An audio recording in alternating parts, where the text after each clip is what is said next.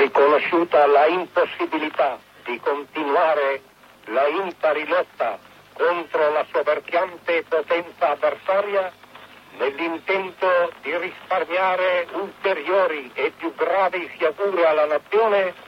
ha chiesto un armistizio al generale Eisenhower. La richiesta è stata accolta. Conseguentemente, ogni atto di ostilità contro le forze anglo-americane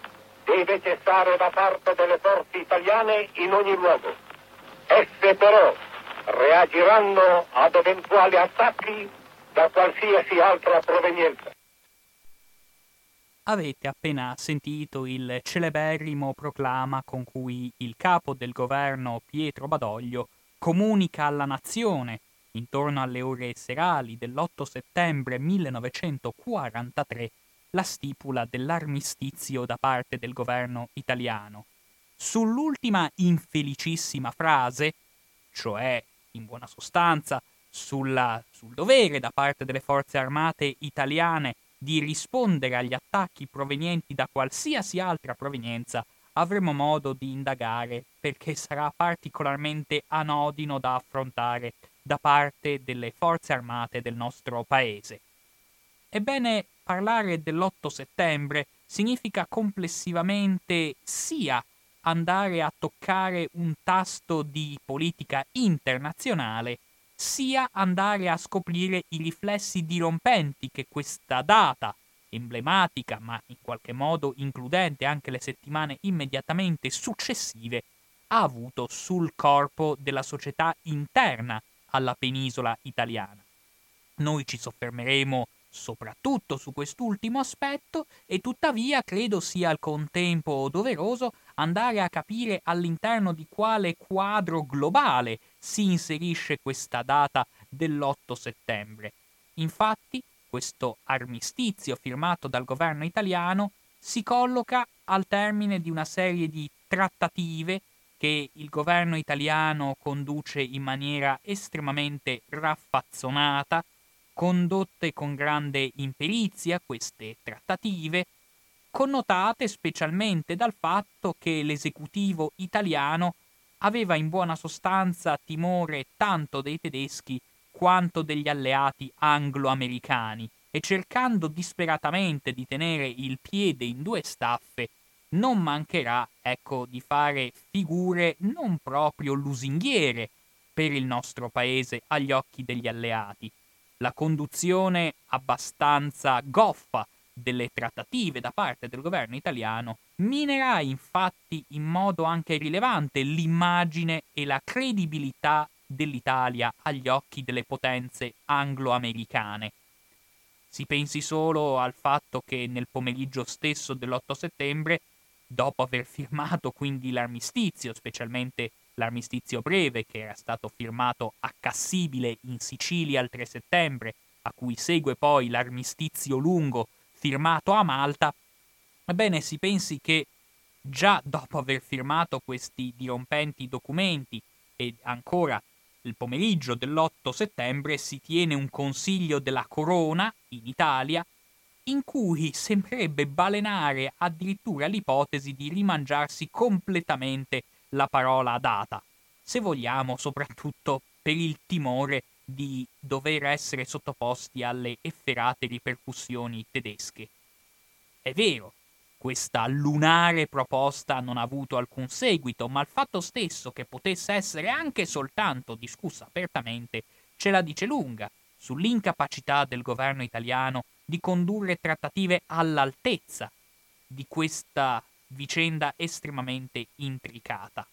Si pensi solo al fatto di come complessivamente gli anglo-americani fossero spazientiti dinanzi a questi, a questi mediatori, a questi soggetti istituzionali pullulanti all'interno della penisola.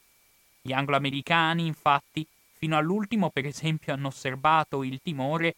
che durante lo sbarco di Salerno, che si manifesta appunto nella notte tra l'8 e il 9 settembre, era sempre palpabile e tangibile il timore che le truppe anglo-americane sbarcate potessero essere addirittura ributtate a mare. e si può intuire quindi al contempo quanto fosse importante da parte degli anglo-americani ricevere dagli italiani adeguate garanzie attorno, se non altro, l'incolumità fisica di questi soldati anglosassoni pronti a sbarcare nel territorio continentale della penisola. Chiaramente queste rassicurazioni ci sono state e ciò nonostante rassicurazioni che peraltro sono state fin troppo ampie rispetto alle reali condizioni dell'esercito italiano, se si considera che Pietro Badoglio, per esempio, aveva rassicurato che sicuramente si sarebbe manifestata una ferrea reazione dinanzi a qualsiasi atto di ostilità da parte dei tedeschi, cosa che non si è notoriamente verificata, sta di fatto che all'interno di questa situazione connotata da una certa sfiducia, ben riposta peraltro nei riguardi delle classi dirigenti italiane, emblematica di questo contesto, per esempio un evento che si è verificato proprio in quelle giornate, vale a dire che dinanzi alla prospettiva che la macchina amministrativa tedesca potesse occupare manu militari l'intero territorio della penisola, ancora scevro dal, dalla, dalla risalita anglo-americana, è emblematico un episodio che si è verificato in quei giorni, cioè di quando, dinanzi alla proposta che una divisione aviotrasportata proveniente dall'America potesse fornire il suo supporto per la difesa militare della capitale italiana, cioè la città di Roma, che rischiava veramente di cadere, come poi puntualmente verificatosi, sotto le grinfie della Wehrmacht, ebbene, quando il generale americano Taylor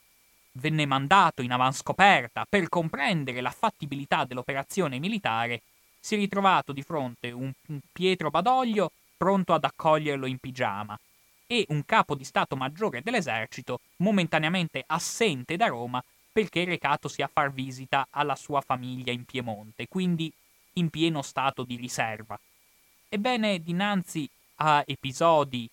molto lesivi dell'immagine, della credibilità e anche dell'efficacia militare delle autorità italiane, si può ben comprendere come gli alleati in questo frangente, ma anche nei mesi successivi, avranno non poche remore quando si tratta di approcciare complessivamente le classi dirigenti della nostra penisola. La decisione di stipulare comunque con l'Italia un armistizio lascia comunque riflettere sul fatto che gli anglo-americani reputassero comunque quasi doveroso procedere con una cessazione delle ostilità nei confronti dell'ormai esausto esercito italiano. Certo, sui modi e, sulle, e sui mezzi complessivamente con cui si doveva giungere a questo armistizio, anche all'interno delle classi dirigenti anglo-americane si è discusso a lungo. E a tal proposito vorrei leggere, per esempio, una lettera che Churchill spedisce al presidente degli Stati Uniti, Roosevelt, proprio nella giornata dell'8 settembre, in cui dice chiaramente per rassicurare il suo omologo d'oltreoceano che se dovessero scoppiare combattimenti tra italiani e tedeschi, le prevenzioni della pubblica opinione scomparirebbero rapidamente e in una quindicina di giorni la situazione potrebbe talmente maturare, se sapremo dirigere in questo senso gli eventi, da rendere possibile una dichiarazione di guerra contro la Germania da parte dell'Italia. Dichiarazione di guerra che peraltro arriverà, sebbene tardivamente. Se non ricordo male, l'Italia dichiarerà guerra alla Germania solo il 13 ottobre 1943.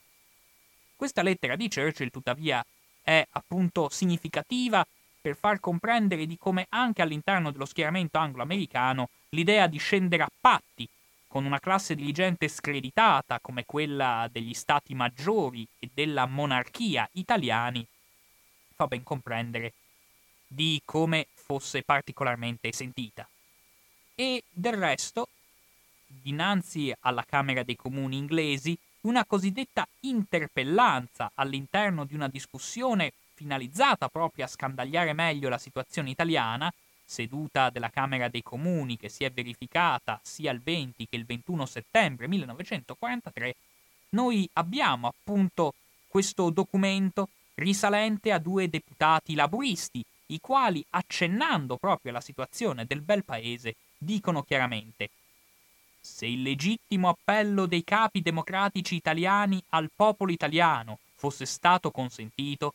in modo che la fiamma della libertà percorresse legittimamente l'Italia come durante il risorgimento, i tedeschi avrebbero avuto danni assai maggiori di quelli apportati da uomini che si è preteso dovessero rischiare la vita per sostenere dei volta gabbana con armi insufficienti. Ecco, questa discussione la dice lunga sulla situazione di disgregazione istituzionale che si stava comunque verificando all'interno del territorio italiano e in generale all'interno del contesto italiano nelle giornate dell'8 settembre. Infatti, noi non riusciamo a capire il dilemma morale, lo sfacelo istituzionale e la crisi di legittimità pubblica avvenuta in quelle giornate se non andiamo a comprendere cosa è avvenuto all'interno dei tre anni di guerra immediatamente precedenti. Infatti, questa guerra fascista, combattuta tra il 1940 e il 1943, costituisce una pagina di storia mai adeguatamente fronteggiata, sempre approcciata con un discreto imbarazzo. Uno degli pochi studi degni di menzione sono quelli per esempio di Bianca Ceva, che andando a studiare in maniera molto meticolosa le lettere dei soldati che si recavano al fronte a seguito di, queste, di questa temperie bellica, ha affermato, riassumendo in maniera molto efficace il carattere generale di come la società italiana visse quel periodo di guerra, affermando che gli italiani sì erano andati in guerra, ma più come esseri umani che come cittadini. Che cosa vuol dire questo? Vuol dire che complessivamente, in realtà, non, in realtà complessivamente non c'era un vero afflato guerrafondaio all'interno della mentalità dei cittadini e dei soldati della penisola. Si parte in guerra soprattutto per un senso di rassegnazione, con un senso comunque di impotenza, quasi che la temperie bellica sia un cataclisma da tutti disprezzato, ma tutto sommato ineludibile quanto inevitabile. E all'interno di questo contesto sconfortante, per esempio, sono molto rari, sebbene è giusto anche menzionarli, sono rari, ma ci sono, soggetti in qualche modo convinti della giustezza della guerra che si andava a fronteggiare e all'interno di quest'ottica sporadica sicuramente un peso di rilievo ce l'ha la dottrina cattolica, sempre pronta a enfatizzare la giustezza di una guerra combattuta contro il bolscevismo a difesa della cristianità. Uno slogan, sebbene non diffusissimo ma comunque presente nel dibattito italiano, era quello o Roma o Mosca il che la dice lunga su quanto poteva essere presente in certi animi particolarmente indottrinati dalla propaganda di regime l'istanza di partire orgogliosamente e in maniera fanatica verso la linea del fronte. Tuttavia, per gran parte degli italiani, questa guerra non solo non è sentita, non solo non è sentita, ma suscita addirittura progressivo, un progressivo allontanamento, sempre più marcato con l'andare dei mesi, rispetto a un regime autoritario che si presenta via via decadente. Un contesto dove persino i massimi gerarchi fascisti arrivano a ritenere sempre più impellente una riforma dell'esercito italiano, dal momento che gli stessi rapporti di polizia parlano di una complessiva svogliatezza degli italiani nell'approcciare il conflitto bellico, tanto che si ritorna a discutere apertamente di una proposta che era giunta già nel 1937 da parte di un dirigente importante del regime come Giuseppe Bottai, il quale appunto già alcuni anni prima del conflitto aveva espresso l'esigenza, tutto sommato non particolarmente stupida dal punto di vista del regime, e cioè la necessità di fondare e forgiare un vero e proprio esercito fascista un esercito squisitamente fascista, per usare un avverbio particolarmente caro alle autorità dittatoriali, un esercito squisitamente fascista che quindi si liberasse di quell'esercito nazionale genericamente inteso. Insomma, era chiaro da tempo di come all'interno dell'Italia, se si voleva fondare un vero afflato bellico, bisognava anzitutto formare un esercito che avesse, almeno nei suoi primi tempi, una componente prevalentemente politica di persone assolutamente convinte del proprio afflato guerrafondaio in favore del regime. Il fatto che molti ragazzi siano stati mandati allo sbaraglio nel fronte bellico senza particolare entusiasmo per questa campagna ce la dice lunga su come si stessero ponendo le premesse naturali per un tracollo di legittimità nei riguardi del regime mussoliniano. Tant'è vero che, mh, alla luce di ciò, si riesce a comprendere come sia stato possibile che, specialmente nel territorio dei Balcani, si siano comunque verificati atti di solidarietà umana e di generosità spinta da un afflato tutt'altro che militare nei riguardi di singoli oppure di intere comunità abitanti all'interno di quel periglioso territorio. Certo, aprendo questo discorso si andrebbe sicuramente a scandagliare quanto sia stato fasullo il mito dell'italiano buono e, e degli italiani brava gente, che sappiamo benissimo essere stato oggetto di fondata e circostanziata contestazione negli ultimi vent'anni. E ciò, nonostante,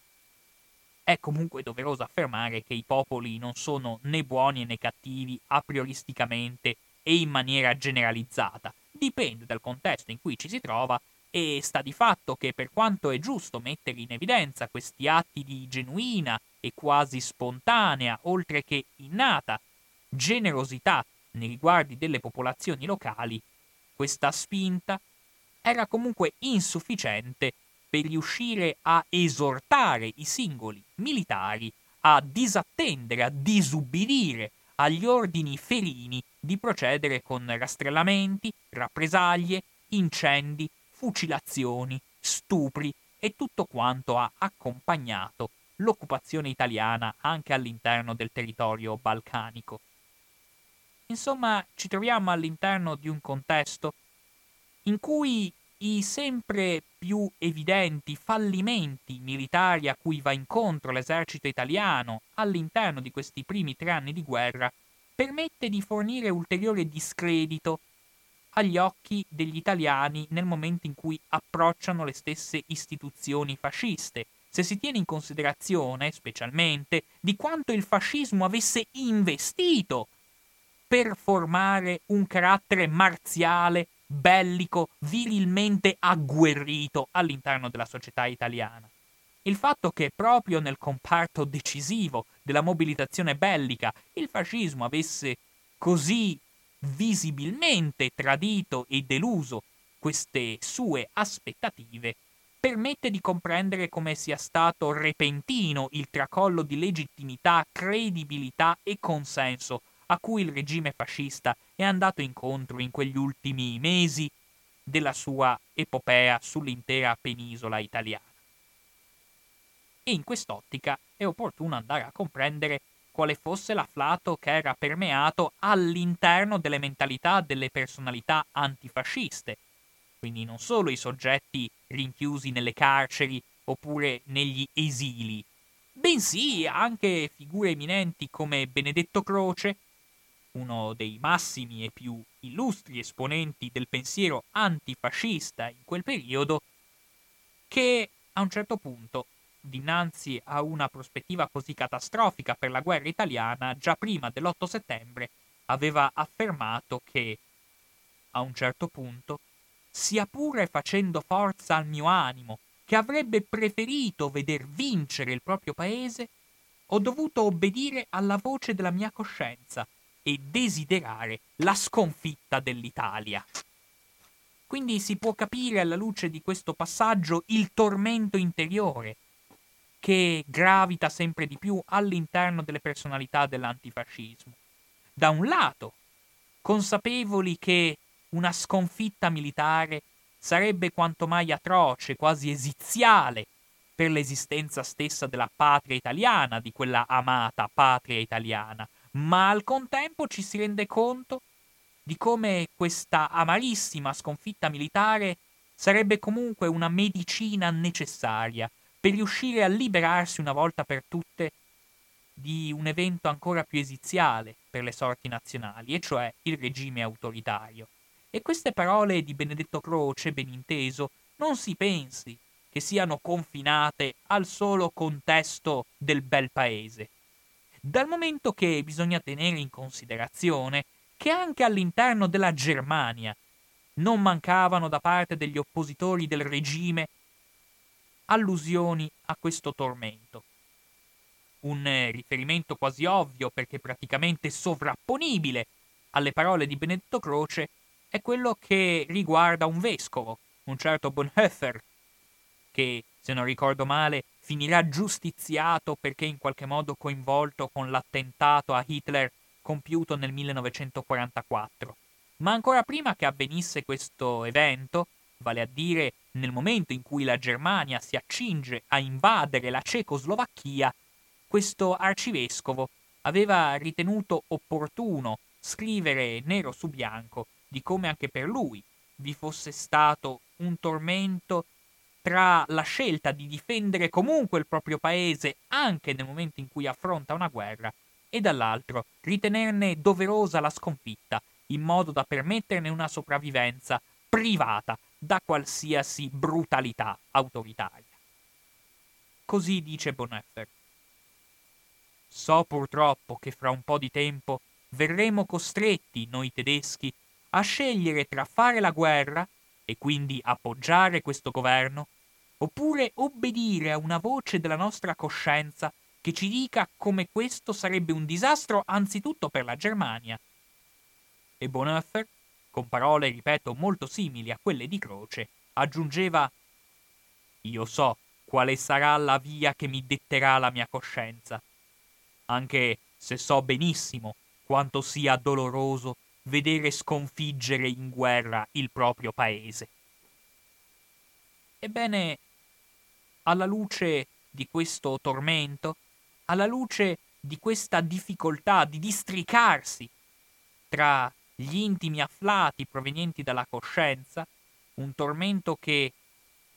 percorrerà gli animi dell'intero popolo italiano nelle giornate dell'8 settembre, ebbene all'interno di questo tormento si riesce anche a capire come mai sia stato possibile vedere delle avvisaglie di disfacimento istituzionale anche prima che giungesse la comunicazione dell'armistizio. Si pensi per esempio a quanto avvenuto a Pantelleria, dove, in questa isola siciliana, praticamente la guarnigione lì presente si arrende senza combattere nel momento in cui sbarcano le forze anglo-americane. Si arrende senza combattere, significativamente con un tale entusiasmo dinanzi agli anglo-americani che avanzano da lasciare stupefatte le stesse comunicazioni e stesse, le stesse propagande del mondo anglosassone. Si pensi solo a quando all'interno proprio di un cinegiornale, dove si dà ampio risalto alla testimonianza di un soldato anglo-americano lì presente, si dice chiaro e tondo che ci saremmo aspettati una maggiore resistenza degli italiani nella loro terra. E poi aggiunge di aver visto motociclisti italiani impazienti di arrendersi. Ora, è probabile che vi sia anche un'enfatizzazione di questi sentimenti e ciò nonostante io invito comunque a ponderarli con grande serietà e anche con grande credibilità, dal momento che bisogna tenere in considerazione che per le esigenze della propaganda solitamente si adottava un registro narrativo completamente diverso, nel senso che nel momento in cui si verificava una vittoria del proprio schieramento, di solito anche i cinegiornali luce, anche i cinegiornali più inclini alla mobilitazione bellica del regime fascista, dicevano che, nonostante l'accanita resistenza di un nemico soverchiante, le nostre gloriose truppe con virile coraggio sono riuscite a far fronte alle forze avversarie. Affermazioni di questo tipo. Di solito si tende a enfatizzare la forza del proprio nemico, non ad affermare il nostro nemico si è arreso senza praticamente sparare un colpo. Il fatto che questa vicenda di Pantelleria invece sia trapelata anche nell'opinione pubblica anglo-americana come la conquista di un'isola avvenuta senza colpo ferire, ci permette di rendere tutto il nostro sentimento di gratitudine verso questi operatori bellici che, a mio parere, in questa descrizione hanno voluto offrire una verità esaustiva e indicativa dei fatti. Certo, quel proclama del maresciallo Badoglio in cui comunque si diceva che bisognava reagire ad attacchi provenienti da qualsiasi altra provenienza, non ha mancato, per esempio nella zona di Cefalonia, di fare in modo che l'esercito italiano fosse comunque in grado di opporre una sua strenua resistenza. L'esercito italiano quindi in realtà non è che si sia dissolto completamente nelle giornate dell'8 settembre, anzi, costretta a far fronte persino a nuove truppe che la Germania manda a Cefalonia proprio in quelle giornate, alla fine abbiamo delle intere divisioni che oppongono una loro forma di ostilità verso i tedeschi, combattendo a mano armata e rischiando di essere interamente sterminati. Ma qual è la differenza che pure è stata studiata tra Cefalonia e Pantelleria?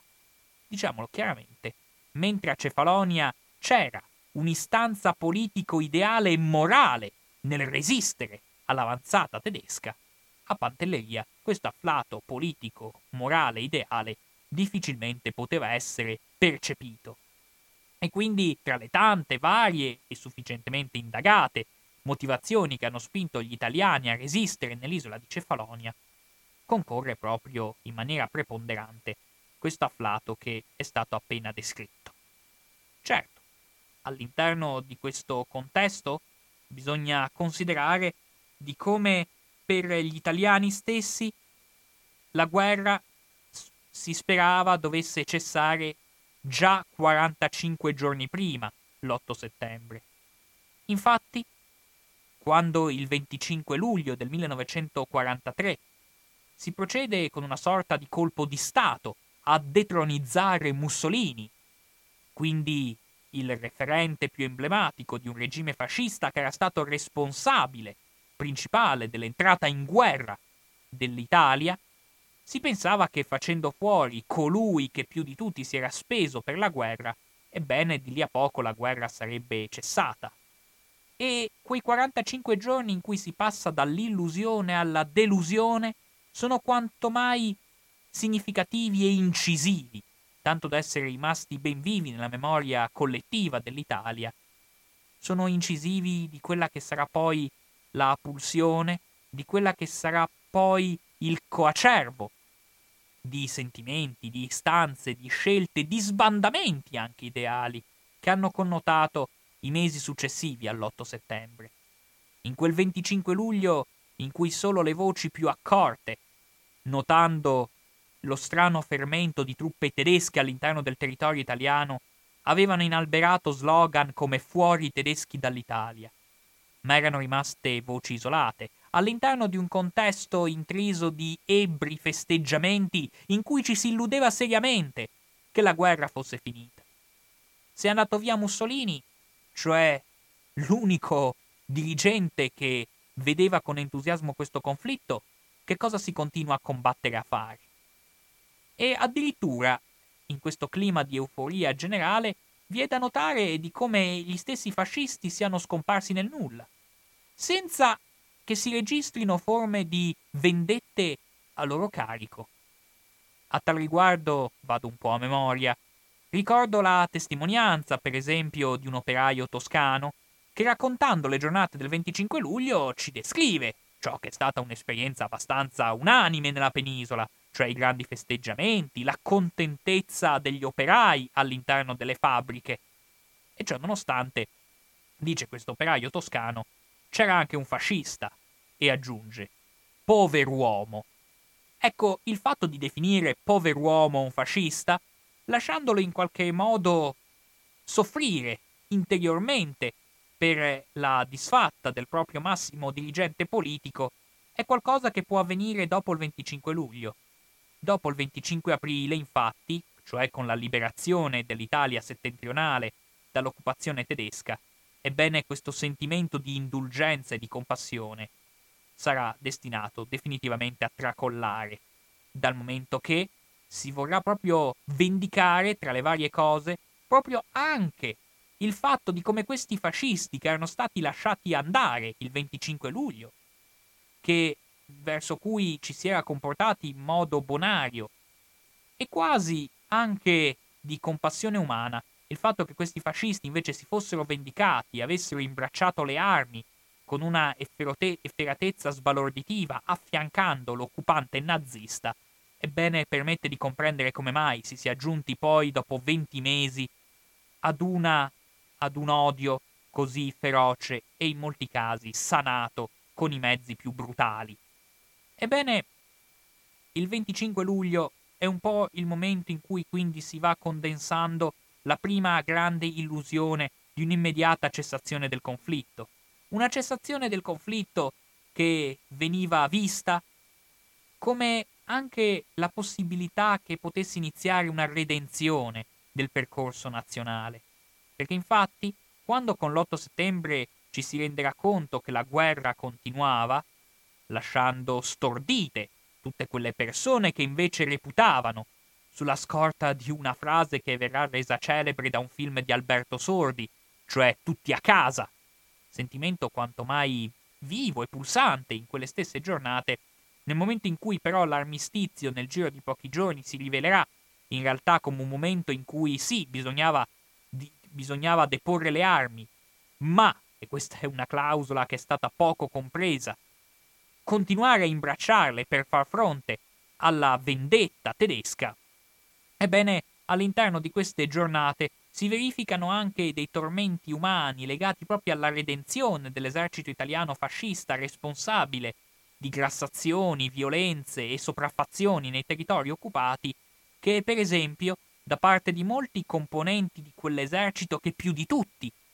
aveva dovuto subire le difficoltà di comunicazione e le, i disagi derivanti dall'8 settembre, e mi riferisco alle truppe stanziate sui Balcani, per una parte di essi la scelta quasi doverosa sarà quella di confluire all'interno delle resistenze locali. Infatti, io vorrei un po' in questo momento sfatare la leggenda secondo cui l'8 settembre avrebbe costituito un momento di grande volta gabbana di tutto il popolo italiano. Affermazioni di questo genere non tengono infatti in adeguato conto che sono proprio gli eventi traumatici, spesso e volentieri, a incidere nelle coscienze personali permettendo l'esecuzione di determinate scelte. Quindi non vi è nulla di riprovevole se dei soldati che fino al giorno prima si erano macchiati di nefandezze, con l'8 settembre capiscono che spesso proprio per sanare quelle nefandezze, per redimersi da quelle nefandezze, sia necessario dare una mano a chi invece vuole combattere la barbarie nazifascista. Ricordo, andando sempre a memoria, un alpino delle valli valdesi, e forse questa provenienza geografica ha influito non poco in questo atteggiamento, il quale ha ricordato fino a pochi anni fa in maniera molto lucida e anche molto sincera, in modo peraltro straziante, di come lui stesso, nel momento in cui ha approcciato complessivamente la guerra all'interno del territorio balcanico, si sia macchiato, come tutti gli altri soldati, verrebbe da dire, di rappresaglie, di fucilazioni arbitrarie, di incendi di villaggi, di stupri. Ma al contempo, questo soldato ricorda di come l'unica via che gli è rimasta davanti dopo l'8 settembre fosse quella di passare dalla parte della resistenza e di fare il partigiano proprio tra le varie cose, nell'ottica di una redenzione personale, in un'ottica quasi di espiazione per le brutalità della guerra fascista. Ed è una componente importante per capire la mentalità di questi soldati che in maniera consistente vanno a confluire nelle fila appunto dell'esercito, dell'esercito resistenziale nei Balcani, ma non solo. Ciò nonostante, appunto, a parte questi tentativi di abboccare, peraltro con diffidenze reciproche quanto mai comprensibili, all'interno delle resistenze europee, c'è da dire che per larga parte dell'esercito italiano le giornate dell'8 settembre rappresentano un momento di sbandamento completo. Sono giornate in cui l'esercito italiano, che avrebbe potuto sfruttare un momento di consonanza con il paese nelle giornate del 25 luglio, in realtà si ritrova in questo momento purtroppo solo e abbandonato. Nel senso che uno degli effetti positivi del 25 luglio era stato quello di creare un effimero e forse unico nella storia italiana momento di sintonia e vicinanza umana tra l'esercito e il paese. Infatti l'esercito era con tutta evidenza l'organismo che aveva reso possibile la caduta del fascismo. E il fatto che questo esercito quindi fosse oggetto di una certa ammirazione popolare forse avrebbe consentito dei risultati più efficaci se si fosse coordinato in maniera più strutturata un accordo tra le forze armate e la popolazione italiana.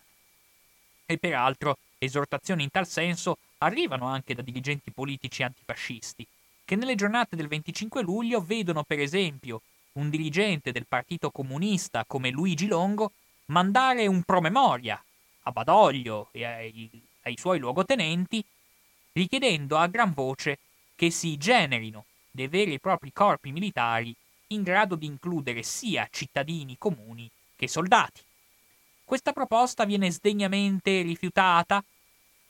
perché, facendo in qualche modo balenare nella propria mente una ostilità preconcetta nei riguardi del popolo minuto, i vertici dell'esercito italiano impiegheranno i propri uomini esclusivamente con finalità di ordine pubblico, con un terrore quanto mai divampante nei riguardi di qualsiasi istanza popolare. Tant'è vero che molto celebre risale a quei giorni quella circolare del generale Roatta, capo di Stato Maggiore dell'esercito e criminale di guerra, peraltro successivamente fatto scappare da un ospedale, il quale emana proprio una circolare in cui dice chiaramente che dinanzi alle manifestazioni di giubilo e di istanza popolare, ebbene, l'esercito doveva procedere marciando in formazione di attacco e sparando ad altezza d'uomo. Insomma, con un'ostilità verso le manifestazioni di piazza, risalenti probabilmente a Bava Beccaris, si impedisce che si formi una sinergia più profonda tra esercito e paese. Per quanto è vero, nelle giornate dell'8 settembre non è infrequentissimo vedere che civili e militari collaborino nel far fronte all'avanzata tedesca. Per esempio, molto celebre nella capitale italiana, nella zona di Porta San Paolo, la resistenza che vede proprio uniti, quasi come un solo uomo, da un lato i militari e dall'altro i cittadini delle borgate. Ma chiaramente la forza della Germania è talmente soverchiante che questa resistenza risulterà vana, tanto che i tedeschi riusciranno ad occupare l'intera penisola italiana al di sopra della località di Salerno, dinanzi a un totale sfacelo delle istituzioni che vedono appunto il re, il maresciallo Badoglio, con la celebre fuga di Pescara, raggiungere rapidamente la città di Brindisi, al momento sotto il controllo anglo-americano, quindi ampiamente liberata dall'efferatezza nazifascista, e con un esercito lasciato, ahimè, in balia di se stesso. Un esercito che sì, abbiamo visto, in qualche caso tenta disperatamente una reazione all'occupazione nazifascista, ma sentendo dentro di sé serpeggiare lo slogan tutti a casa, ebbene questi soldati finiranno in larga parte per dismettere la propria divisa militare, tentare una fuga disperata, spesso infruttuosa, se si considera che ben 600.000, numero indicativo ben inteso, i numeri esatti non li avremo mai, e del resto le cifre tonde non sono mai esatte, però in un ordine di grandezza di circa 600.000 saranno i militari italiani catturati dalla reazione dell'esercito tedesco e successivamente deportati nei campi di concentramento in Germania e in Polonia. Di questi 600.000, è vero, questi 600.000 finiscono nei campi di concentramento in condizioni e vivendo uno status di internati militari che costituiva praticamente un inedito all'interno della storia militare mondiale, dal momento che bisogna tenere in considerazione di come la mancanza di status di prigionieri di guerra, diversa appunto eh, questa qualifica di prigionieri di guerra che era per esempio attribuita ai soldati anglo-americani, non ha niente a che fare con la condizione degli italiani. Anzi, gli italiani, quando si trovano a descrivere anche ad anni di distanza la loro ignominiosa detenzione successiva all'8 settembre, non mancheranno spesso di far trapelare la propria invidia per i soldati anglo-americani catturati dai tedeschi, i quali vestono ancora la divisa militare, sono trattati secondo le convenzioni internazionali del diritto di guerra, vedono anche aiuti da parte della Croce Rossa internazionale, cosa che gli italiani, essendo succubi di un altro tipo di detenzione, non possono vedersi avvalere. Si sentiranno veramente dei poveracci nel momento in cui dovranno scontare una loro opprimente prigionia nei campi di internamento tedeschi. Certo, non si raggiunge mai il caso limite degli ebrei, il livello di abiezione che i tedeschi hanno riservato agli ebrei fortunatamente non si ripete anche per i soldati italiani. Però una certa somiglianza tra i soldati italiani e i soldati russi dal punto di vista dell'ottica tedesca può essere fatta. Infatti, quando si parla di trattamento tedesco verso i propri catturati, bisogna sempre fare una grande differenza tra i nemici di Occidente e i nemici di Oriente. Infatti, i nemici di Oriente specialmente gli slavi, venivano reputati non solo razza inferiore, ma venivano reputati anche comunisti, quindi quanto di peggio si potesse pensare. Ne consegue che quindi gli italiani si ritrovano più o meno in questo livello di considerazione da parte delle autorità tedesche che vanno imprimendo una loro ferrea e dispotica egemonia sull'Italia centro-settentrionale. E a questo punto, per i soldati italiani che sono riusciti a scappare da questa morsa, ebbene, si, apre, si aprono le grandi e frequenti e commoventi porte della solidarietà popolare. È infatti nelle giornate dell'8 settembre che inizia quel fenomeno anch'esso studiato solo da pochi anni della cosiddetta resistenza civile. Infatti, per ostruire, ostacolare inibire le azioni nazifasciste, non è mica sempre necessario afferrare il fucile e salire in montagna. Ci sono molte altre forme di resistenza. E la resistenza disarmata ne è una di questi. Che implica, si pensi bene, a quanti rischi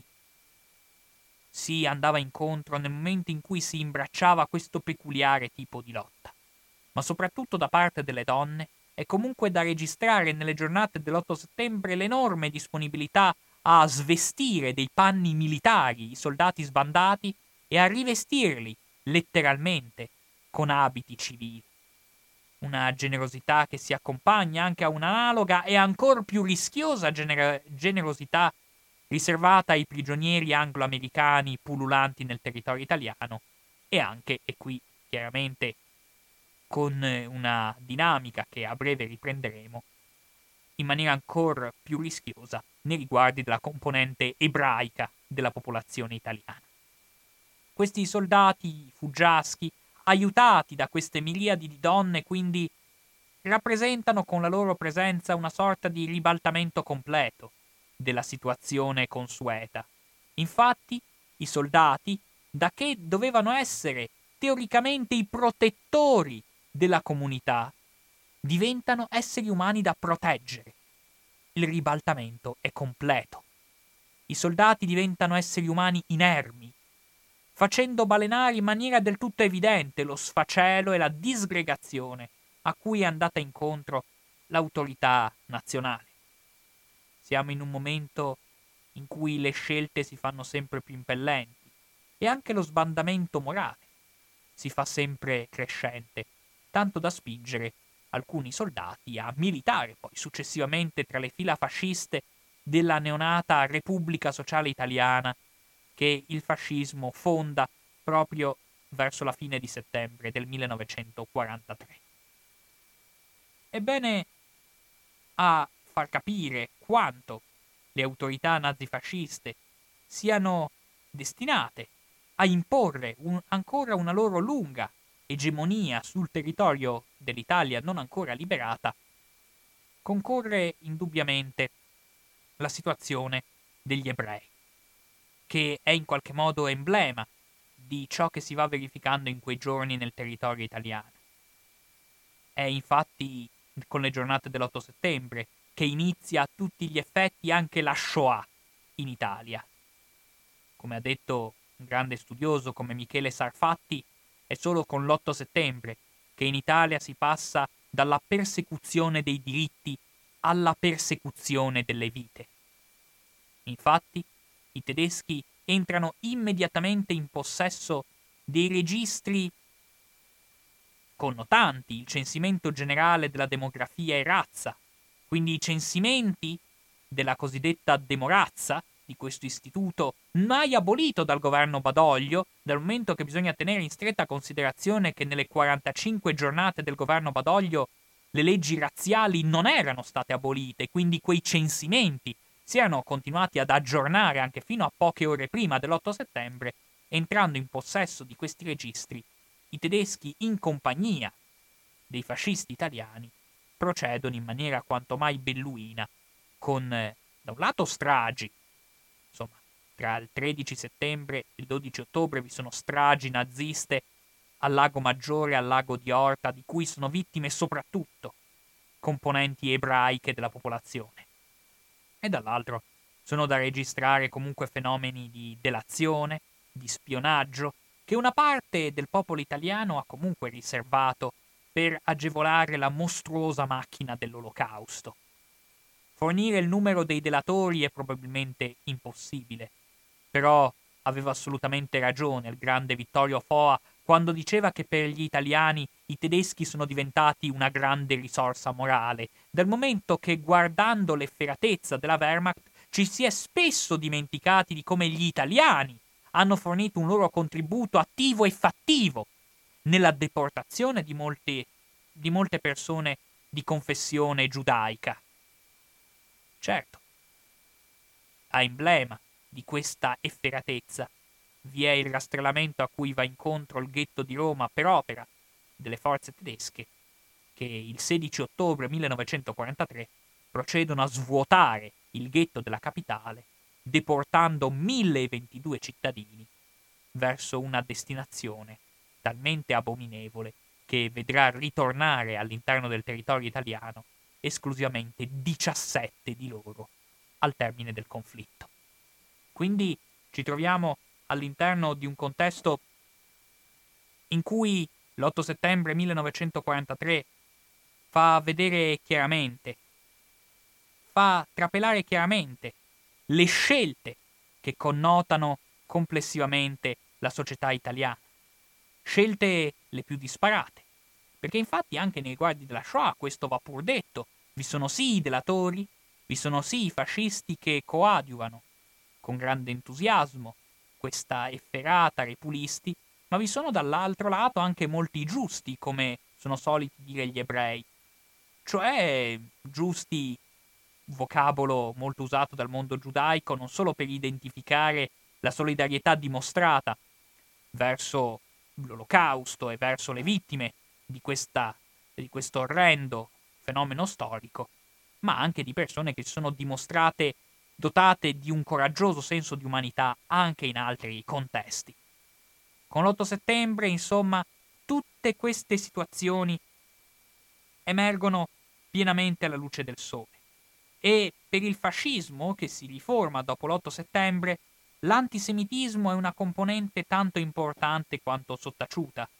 Infatti già con la Carta di Verona, che è in qualche modo un manifesto costitutivo, seguito insomma al congresso nazionale del partito fascista repubblicano, si afferma nettamente all'articolo 7 che gli appartenenti alla razza ebraica sono stranieri, durante questa guerra appartengono a nazionalità nemica.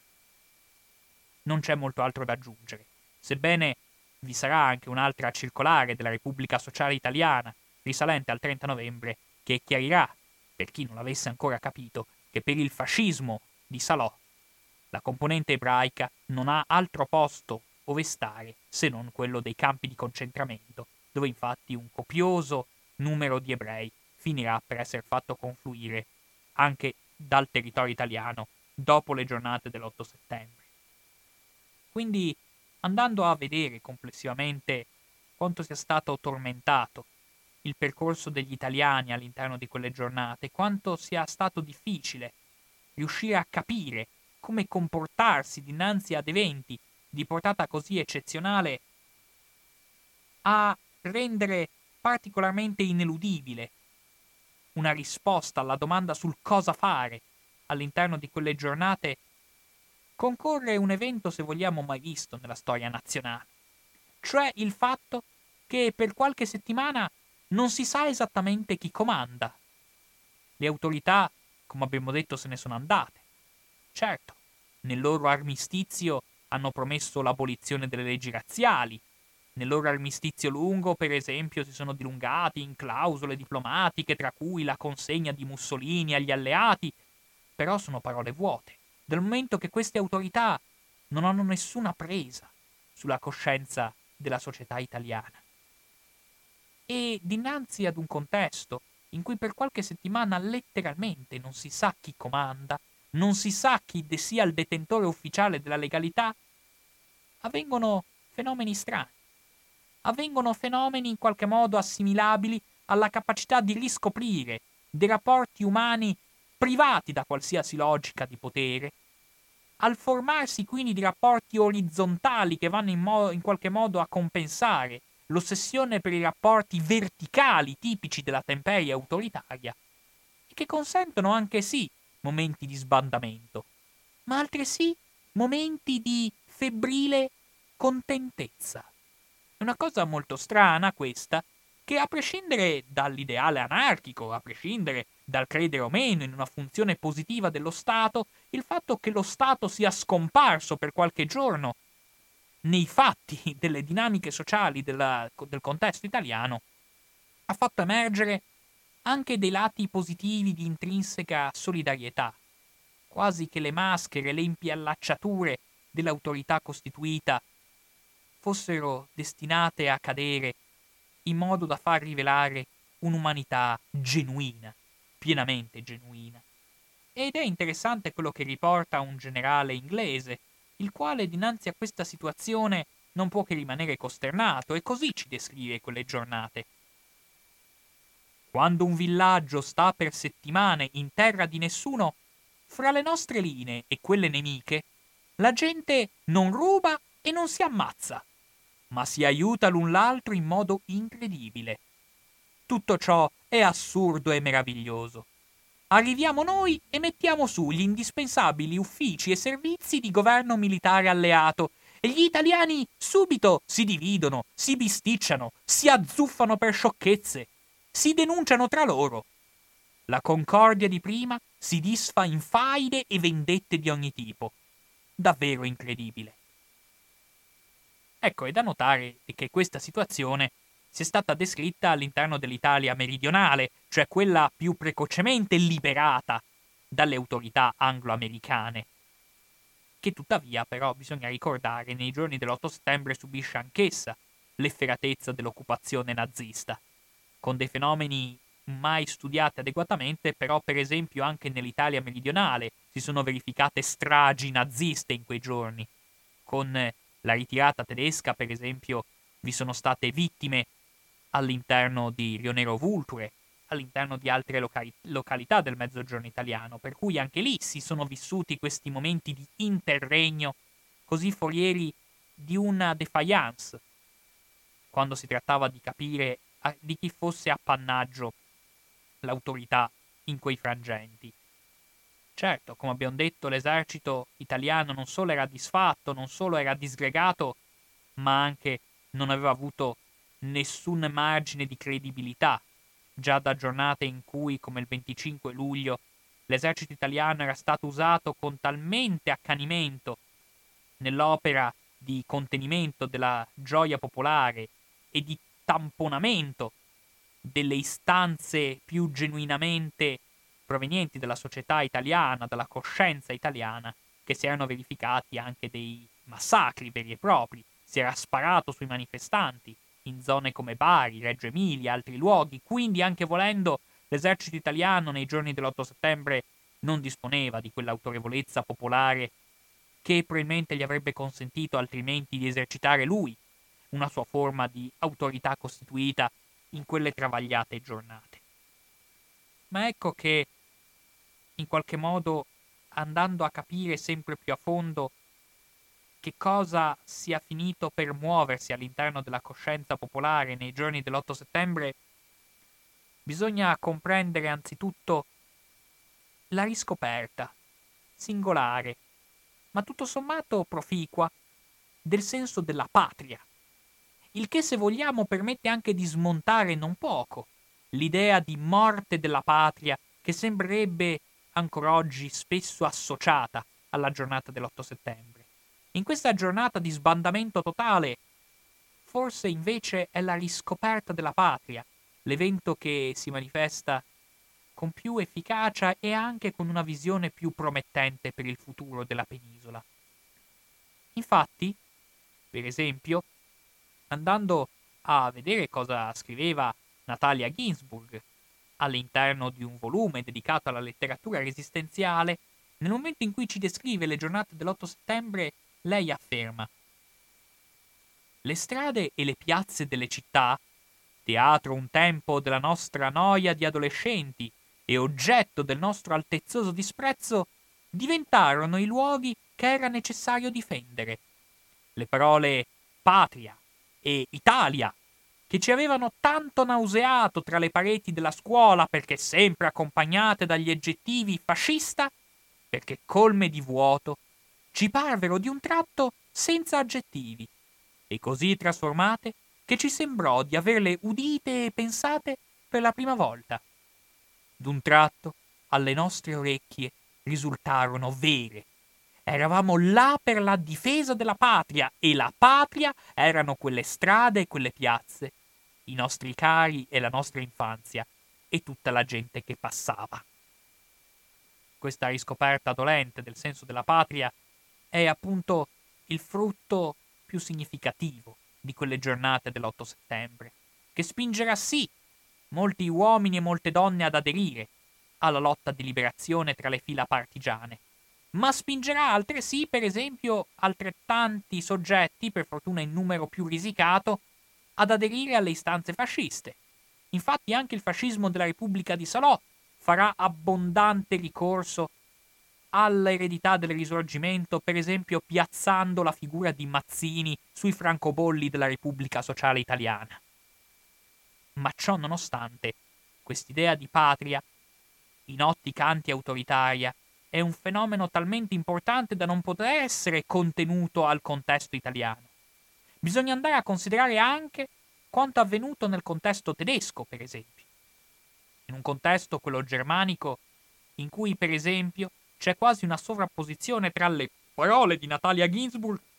e le parole, per esempio, della famiglia Scholl, cioè specialmente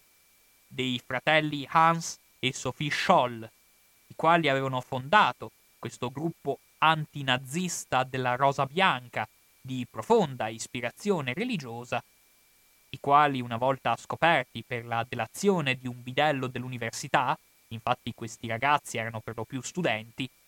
la sorella di Sophie Scholl, Inge, andando a ripercorrere quelle giornate, ci riporterà una frase particolarmente viva all'interno di quella famiglia, cioè questa povera cara patria sprofondata nel buio. Ecco, quindi questa riscoperta del senso della patria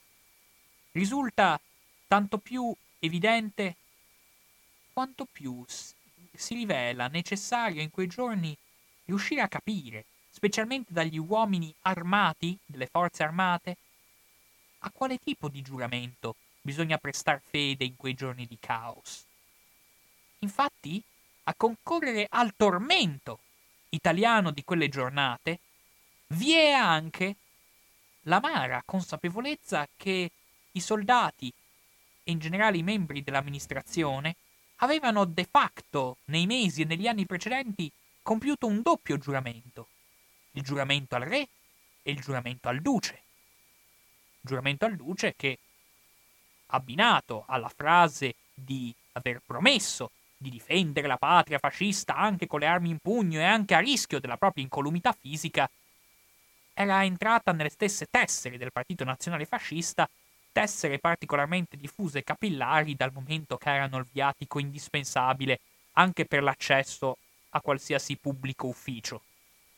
E il fatto che gli italiani avessero praticamente negli anni precedenti compiuto questo doppio giuramento per molti deve essere stato particolarmente angoscioso dover scegliere se mantenere fedeltà fe- mantenere la propria fedeltà nei riguardi del re, quindi contro il duce, oppure nei riguardi del duce, e allora contro il re. Non doveva essere facile questa situazione e infatti ha generato momenti in realtà di dissapore, momenti di incomprensione, momenti di confusione e anche foriero di eventi sanguinosi. Infatti un evento mai studiato abbastanza riguarda quanto avvenuto all'interno di una formazione di paracadutisti che gravitava all'interno del territorio della Sardegna, proprio all'interno delle giornate dell'8 settembre, dove per esempio il colonnello Rizzatti,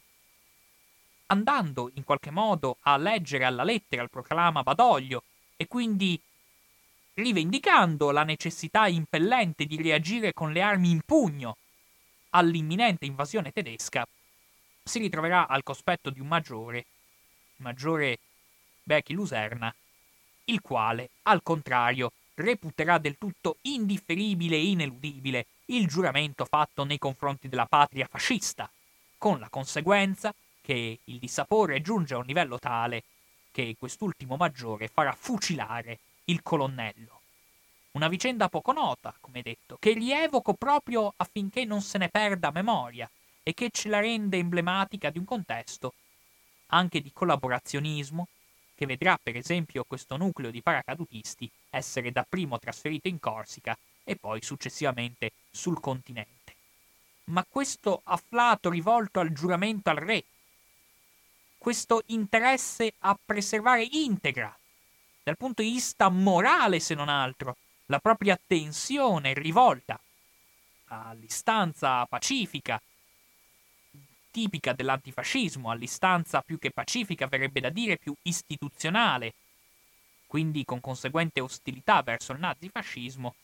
c'è resa evidente specialmente nella situazione dei già menzionati internati militari, i cosiddetti IMI,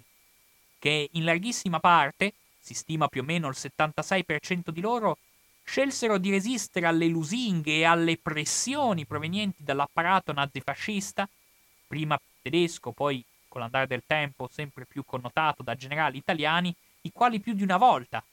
hanno promesso la liberazione a questi soggetti purché aderiscano alle istanze mostruose del nazifascismo. Il fatto che una quota consistente di loro si sia rifiutata fa comprendere, anche alla luce delle testimonianze raccolte, di come il giuramento il, al re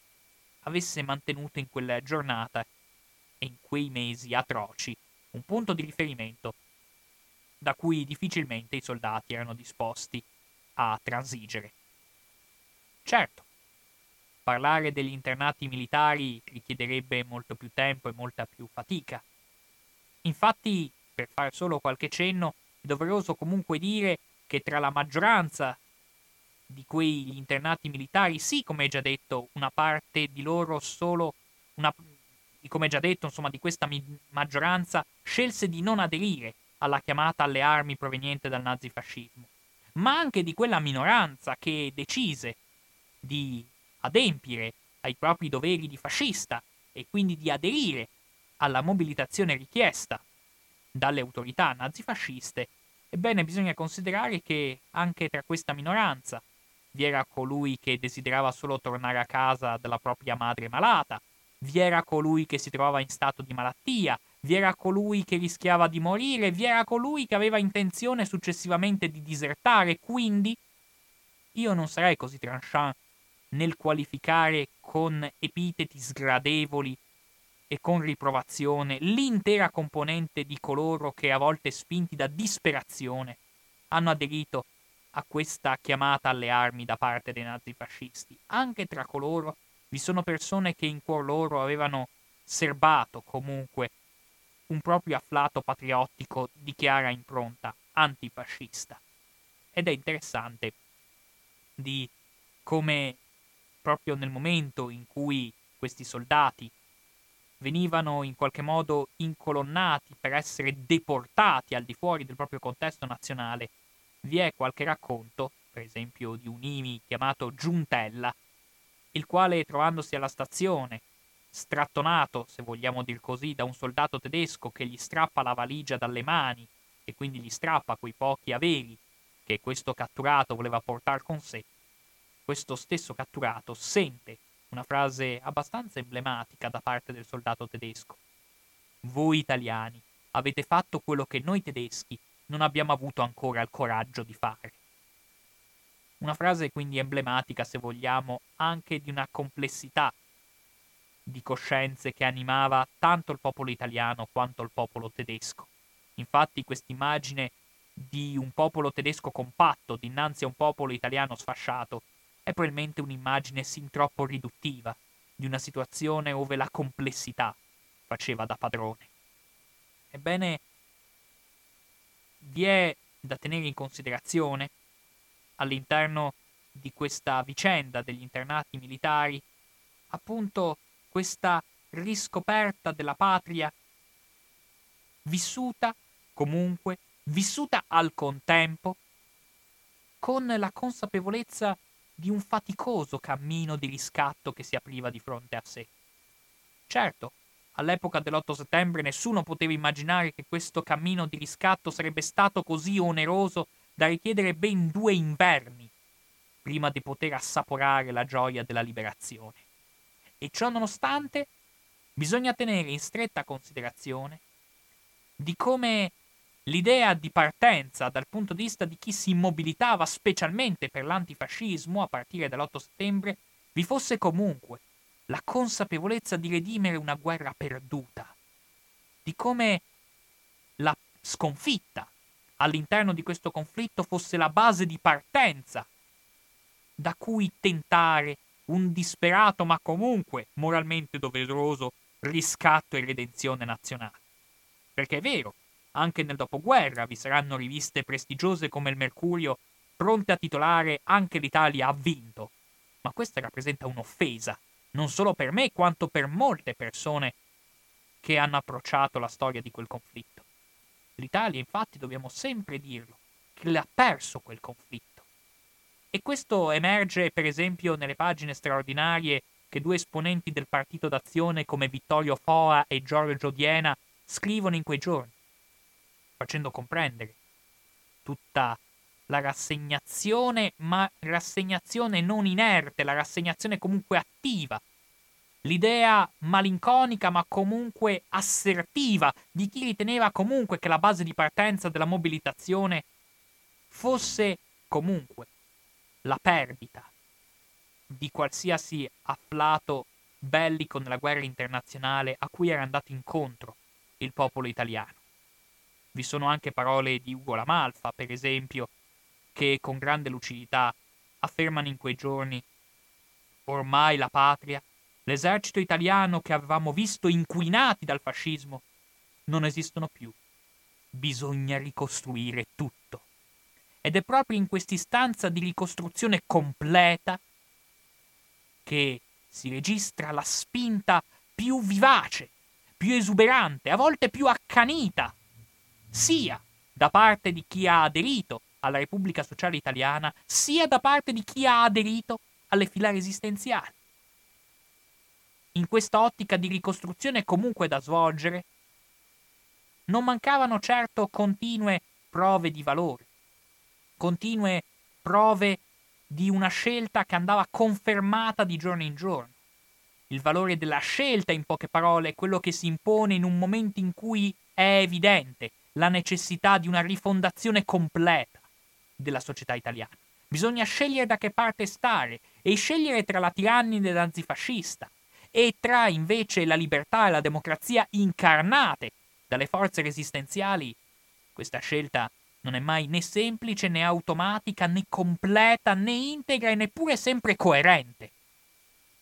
Si pensi solo, per esempio, a quanto sia le forze nazifasciste che le forze resistenziali guardassero con disprezzo alla monarchia e agli apparati economico-amministrativi, burocratici dell'Italia prebellica. Tant'è vero che talvolta vi si registrano anche incoerenze ideologiche, ben testimoniate da quel passaggio che Italo Calvino riporta nel suo volume Il sentiero dei nidi di ragno, ove un partigiano spesso se ne esce con la frase basta un non nulla e ci si ritrova dall'altra parte. Frase molto celebre, ma al contempo eloquente della difficoltà di compiere una scelta. Una scelta che sì, deve essere confermata, giorno per giorno, e che si rivela con l'andare dei mesi sempre più invasiva per gli stessi affetti personali e per lo stesso coinvolgimento personale dei singoli combattenti. Sono stati molte specialmente in ambito internazionale, a vedere nell'Italia dell'8 settembre delle analogie con la Francia dopo la disfatta del 1940. In ambedue i casi vi sono situazioni in cui, in ambedue i casi, vi sono situazioni in cui il paese sembra completamente sbandato. Ma guardando sempre a questa analogia tra Francia e Italia, vi è da notare che uno tra i descrittori più efficaci della disfatta francese, che intitolerà il suo libro a riguardo proprio La strana disfatta, mi riferisco al prestigioso storico Marc Bloch, quando va a rievocare che cosa è successo in Francia proprio nella stagione resistenziale, andrà a dire che da quel momento in avanti, anche nei riguardi dei propri vicini di casa, si rivelava necessario riqualificarsi, Bisognava all'interno della comunità riconoscersi a vicenda, capire soprattutto da che parte ci si era schierati. È un sentimento che pervade l'intera popolazione non solo francese ma anche italiana. L'esigenza di riqualificarsi, l'esigenza di riconoscersi nuovamente a vicenda e non sono, si badi bene, necessarie in questo caso grandi, zelanti e roboanti affermazioni di principio. Per capire da che parte ti sei schierato, Basta veramente poco, basta un gesto, basta uno sguardo, basta una frase a mezza bocca per comprenderlo in queste particolari circostanze. Ebbene, capire all'interno di queste circostanze che cosa bisognava fare, appunto, la scelta è comunque un valore positivo in sé, questo mi sento di dirlo. La scelta è comunque un valore positivo in sé, specialmente quando mantenuta con coerenza specialmente in un contesto in cui spesso avveniva di come la scelta fosse tardiva, fosse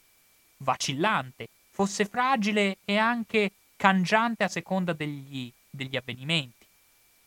Per esempio, si pensi al fatto di quando, per esempio, in un episodio che sovente è stato raccontato, del, del contadino disposto ad accogliere in casa dei partigiani feriti ma che nel giro di pochi giorni li scaraventa fuori dal proprio abitato perché timoroso di rappresaglie e ripercussioni. Ma si pensi anche a quale effetto hanno avuto i bandi graziani sulla scelta da parte dei giovani italiani. Infatti, questo maresciallo Graziani, che assurge al ruolo di ministro della difesa della Repubblica Sociale Italiana, già nel febbraio del 1944 vi sono questi bandi di leva in cui si esige che molte classi giovanili della gioventù dell'Italia centro-settentrionale aderiscano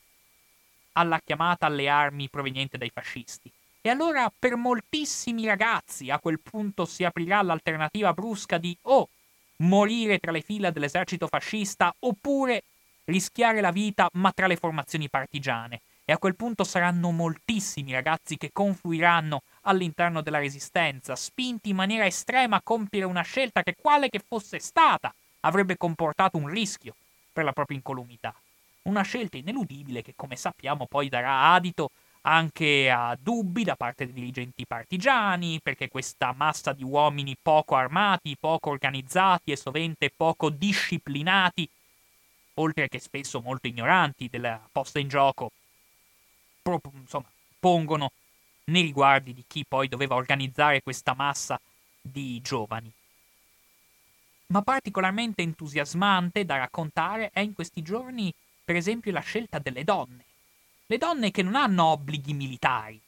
quindi non sono vincolate strettamente a una scelta. E sì, in gran parte sceglieranno la via della cosiddetta resistenza civile, cioè di fornire il proprio aiuto senza imbracciare le armi, ma alcune di esse sceglieranno, proprio in quest'ottica di scelta, di imbracciare le armi, spesso per difendere un'idea di emancipazione patriottica e a loro va tutta la nostra gratitudine proprio perché non costrette, in realtà, dagli avvenimenti. Avrebbero potuto scegliere vie meno rischiose, eppure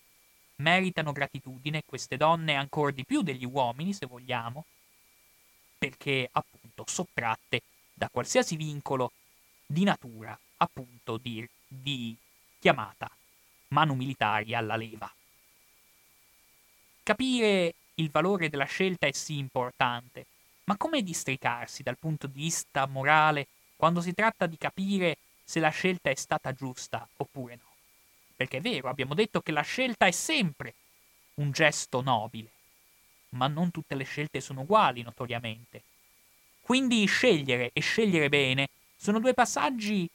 importanti ma tutto sommato distinti. La scelta buona dalla scelta cattiva è molto ardua da comprendere per chi in quelle giornate non sa esattamente che cosa gli si prospetta davanti agli occhi. Eppure noi al giorno d'oggi sappiamo benissimo da quale parte ci sia stata la democrazia e la libertà e da quale parte invece ci sia stato il lugubre culto della morte. Lo sappiamo bene. E rammarica di come al giorno d'oggi ancora non vi sia adeguata consapevolezza attorno a ciò. Si sente sovente parlare di memoria condivisa, con una locuzione quanto mai infelice, dal momento che per definizione la memoria è stretto appannaggio della sfera individuale. Non può essere condivisa per definizione. La memoria è qualcosa che appartiene agli ingranaggi insondabili della coscienza intima e psicologica del singolo individuo. Ma in quest'ottica di memoria condivisa, per esempio, si vorrebbe guardare con una malcelata ammirazione ai cosiddetti balilla che andarono a Salò, ai cosiddetti ragazzi che imbracciarono le armi a favore del nazifascismo. Ma tutto ciò dimentica qual è stato il valore morale di quella scelta,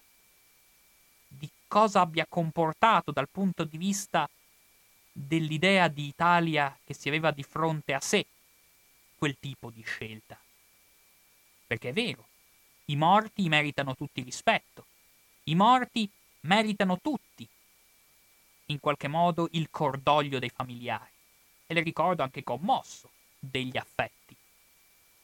Ma il ricordo dei morti non può celare il percorso che ha condotto a quella morte, le ragioni di quella morte. E a quel punto sì, la differenza appare lampante tra i vari schieramenti che proprio in quei giorni, in quei turbolenti giorni, vengono a formarsi, dove non solo quindi bisognava salvarsi la vita, ma bisognava fare in modo che anche la sopravvivenza permettesse comunque anche di dare alla propria esistenza un significato un po' più ampio rispetto al mero campare di giorno in giorno. Cioè L'esigenza di vivere non doveva in quei giorni far dimenticare le ragioni per cui spendere la propria esistenza. Insomma, per parafrasare Kant nella chiosa della critica della ragion pratica, nella chiosa conclusiva, propter vitam vivendi perdere causa. Insomma, non è detto che quando c'è in ballo la sopravvivenza bisogna per forza dimenticare qualsiasi afflato ideale. Anzi, E all'interno appunto di questo contesto generale che abbiamo cercato di descrivere in questa relazione, credo che una conclusione doverosa sia andare a scandagliare non tanto le scelte sbagliate, le scelte riprovevoli, le scelte di indifferenza sempre più difficile che si sono compiute in quei giorni, bensì andando a conoscere le parole di Giacomo Olivi, di questo ragazzo che dopo il suo secondo arresto e prima di una lunga vicenda giudiziaria che lo condurrà di fronte ai tribunali fascisti e successivamente ad essere fucilato nella piazza grande di Modena nel corso dell'epopea resistenziale, scriverà delle parole quanto mai emblematiche. Emblematiche dell'Italia migliore, emblematiche dell'Italia vogliosa di riscatto, un'Italia sì giovanile, ma non per questo dimentica di quali fossero i doveri imposti dall'emancipazione umana del paese. Quanti di noi sperano nella fine di questi casi tremendi, per iniziare una laboriosa e quieta vita dedicata alla famiglia e al lavoro? Benissimo, ma nel desiderio invincibile di quiete è il tentativo di allontanarsi il più possibile da ogni manifestazione politica. È il tremendo, il più terribile, credetemi, risultato di un'opera di diseducazione ventennale che è riuscita ad inchiodare in molti di noi dei pregiudizi. Fondamentale quello della sporcizia della politica. Tutti i giorni ci hanno detto che la politica è lavoro di specialisti. No, non dite di essere scoraggiati, di non volerne più sapere. Pensate che tutto è successo perché non ne avete più voluto sapere. Grazie.